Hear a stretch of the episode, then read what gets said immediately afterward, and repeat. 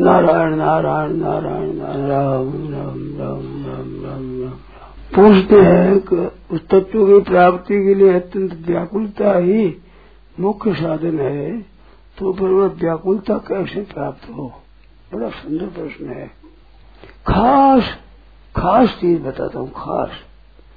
संसार से सुख बुद्धि से कोई चीज़, संसार सुख न ले सुख बुद्धि से किसी चीज़ का सेवन न करें। खास बात है, भोजन करना हो तो जैसे जिसको दवाई लेनी पड़ती है, रोग होने पर ऐसे भूख रूपी रोग को मिटाने के लिए दवा रूपी भोजन कर रहा हूँ। प्यास लगे तो दवाई की तरह जल पी रहा हूँ। कपड़ा वो दे तो जैसे मलम पट्टी करे, ऊपर पट्टी लगा इस तरह से कपड़ा पहना हूँ। सो रहा हूँ तो एक तरह से ये बारी निकालना है, इतने दिन चलते फिरते, बैठे भजन करना है, अब पढ़ करके सो करके भजन करना है। नींद न आ जाए, कहीं ऐसे पड़े पड़े भजन करना है। ऐसे सोना चाहिए। हर एक के साथ बात करना तो उससे सुख नहीं लेना है। ये जो सुख लेना है, ये बाधक है। खास चीज़। इस बात की मालूम नहीं होती है। मेरे वर्षों तक समझ में बात नहीं आई है। समझ का मतलब?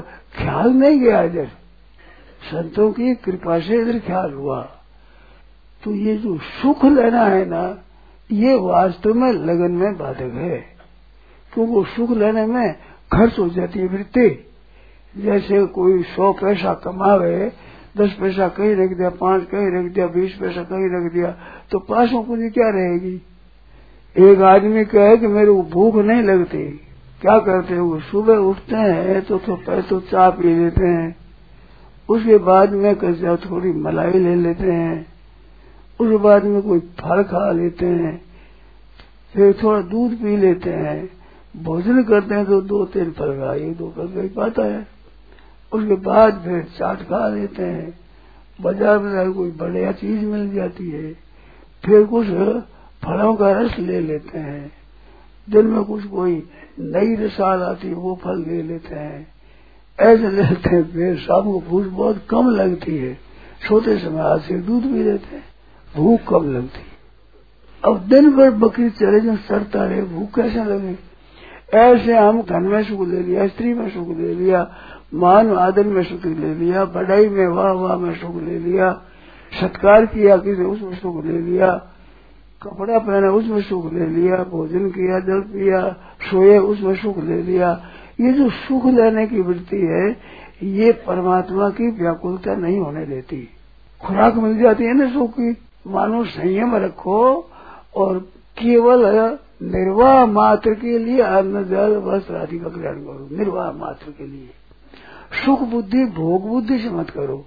सुंदरता, सुख ही नहीं ऐश आराम ये नहीं हो। देखो, हर एक प्राणी सुख चाहता है। क्यों चाहता है? इसका कारण है, ये सुख रूप है।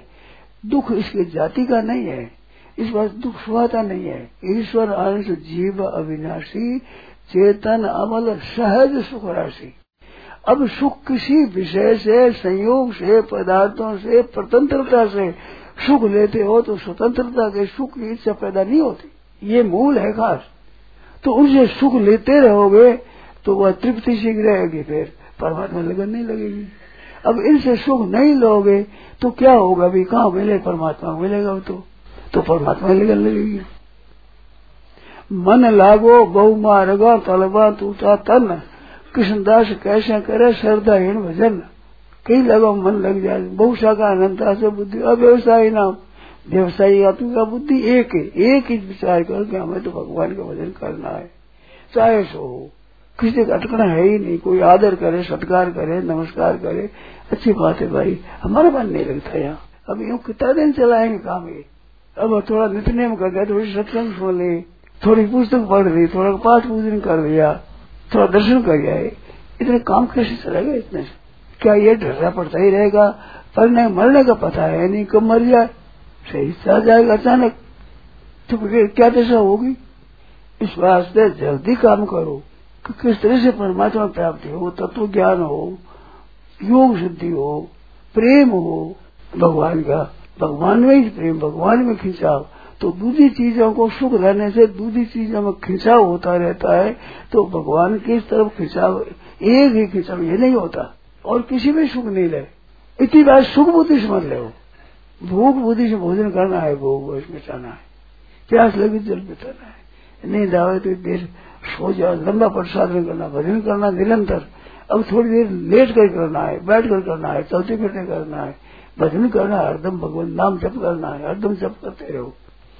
बोलो कम, मिलो कम। आदमियों से मिलना नहीं, बोलना नहीं।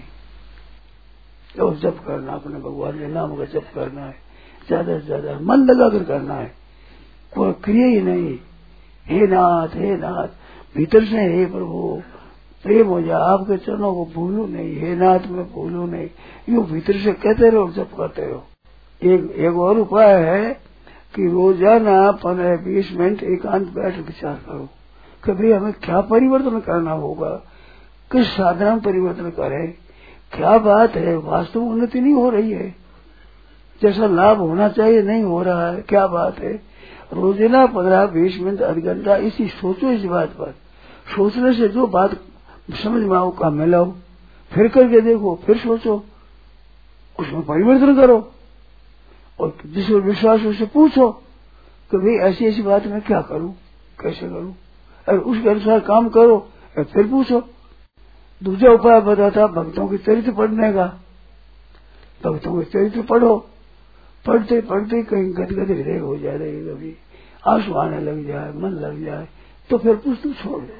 फिर नाम जप करो, कीर्तन करो, प्रार्थना करो, हे नाथ हे नाथ, प्रेम हो जाए, हे प्रभु, आपके चरण प्रेम हो जाए आँसू सूख जाए तो पुस्तक पढ़ते हो जाएगा एक दो पढ़ना पीछे से पढ़ना, वहाँ पढ़ता है, आगे ऐसा हो गया, उतना ही पढ़ो। उसको पूरा नहीं करना है। मन लगाने के लिए पुस्तक पढ़ना है। जहाँ मन लग जाए, पुस्तक छोड़ दो तो फिर उसे प्रार्थना करो, भगवान से कहो, घंटा, दो घंटा, तीन घंटा, एक अंत में आप करके देखो। तुम लगन के अनुसार लग जाओ भगवान में, फिर मिलती जाओ पकड़ते जाओ। बहुत बढ़िया बात मिलेगी एकदम। ये लगन बढ़ाओ लगन कैसे बढ़े वो बताया। नाम जप करो और प्रार्थना करो और भक्तों के चरित्र पढ़ो और प्रार्थना करो और दूसरी चीज़ों का सुख बुद्धि से सेवन मत करो। दवाई की तरह सेवन करो। सुख बुद्धि से नहीं। ऐसा करके देखो। नारायण नारायण नारायण नारायण।